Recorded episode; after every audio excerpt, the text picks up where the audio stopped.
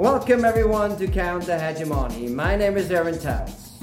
On June 12, Silvio Berlusconi, the flamboyant billionaire, media tycoon, and politician, died at the Milan hospital. Like no other, Berlusconi had dominated Italian politics over the past three decades. He served as Prime Minister of Italy in four governments between 1994 and 2011 and was a member of the Chamber of Deputies, the Senate, and the European Parliament. What is less known, however, is the fact that Berlusconi was also a member of the anti communist clandestine organization Propaganda Due, or P2.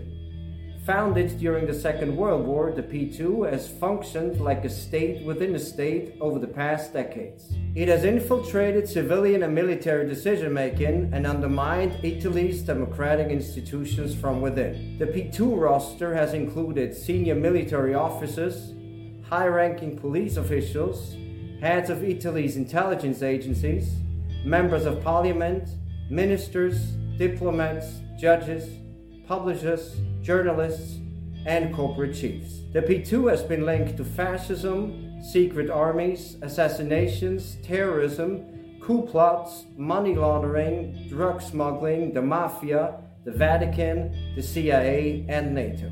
The full extent of the secretive network that exists in Italy to this day is still unknown. The emergence of the P2 must be seen in the context of the Cold War. After 1945, the conservative Christian Democrats governed Italy for decades. The Italian Communist Party was stronger than anywhere else in Europe, with a share of around 30% of the vote. In light of this reality, the United States was strongly committed to prevent the communists from taking part in the government, fearing a domino effect.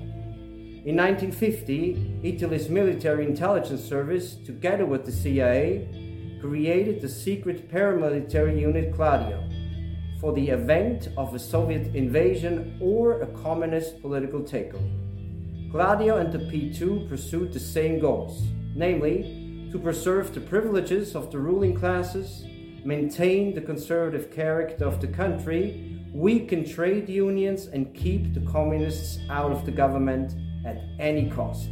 In the late 1960s, Italy was rocked by labor protests, mass demonstrations, and worker strikes.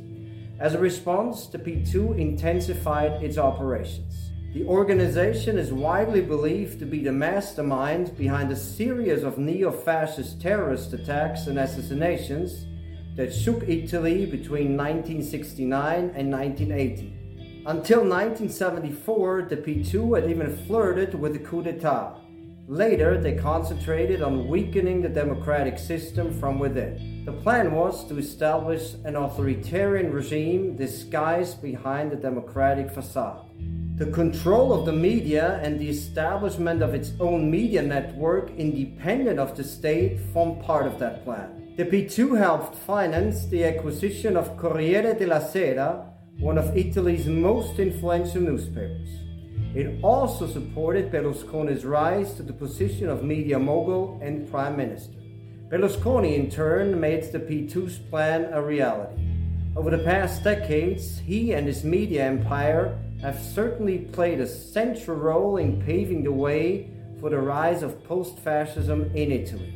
In October 2022, Giorgia Meloni, head of Fratelli d'Italia, or Brothers of Italy, a radical right political party with neo fascist roots, was appointed prime minister. Meloni is spearheading a right wing coalition that won an absolute majority of seats in the Italian parliament. Berlusconi's Forza Italia is part of the alliance. That does it for today. Thanks so much for tuning in. Don't forget to subscribe. I'll see you next time.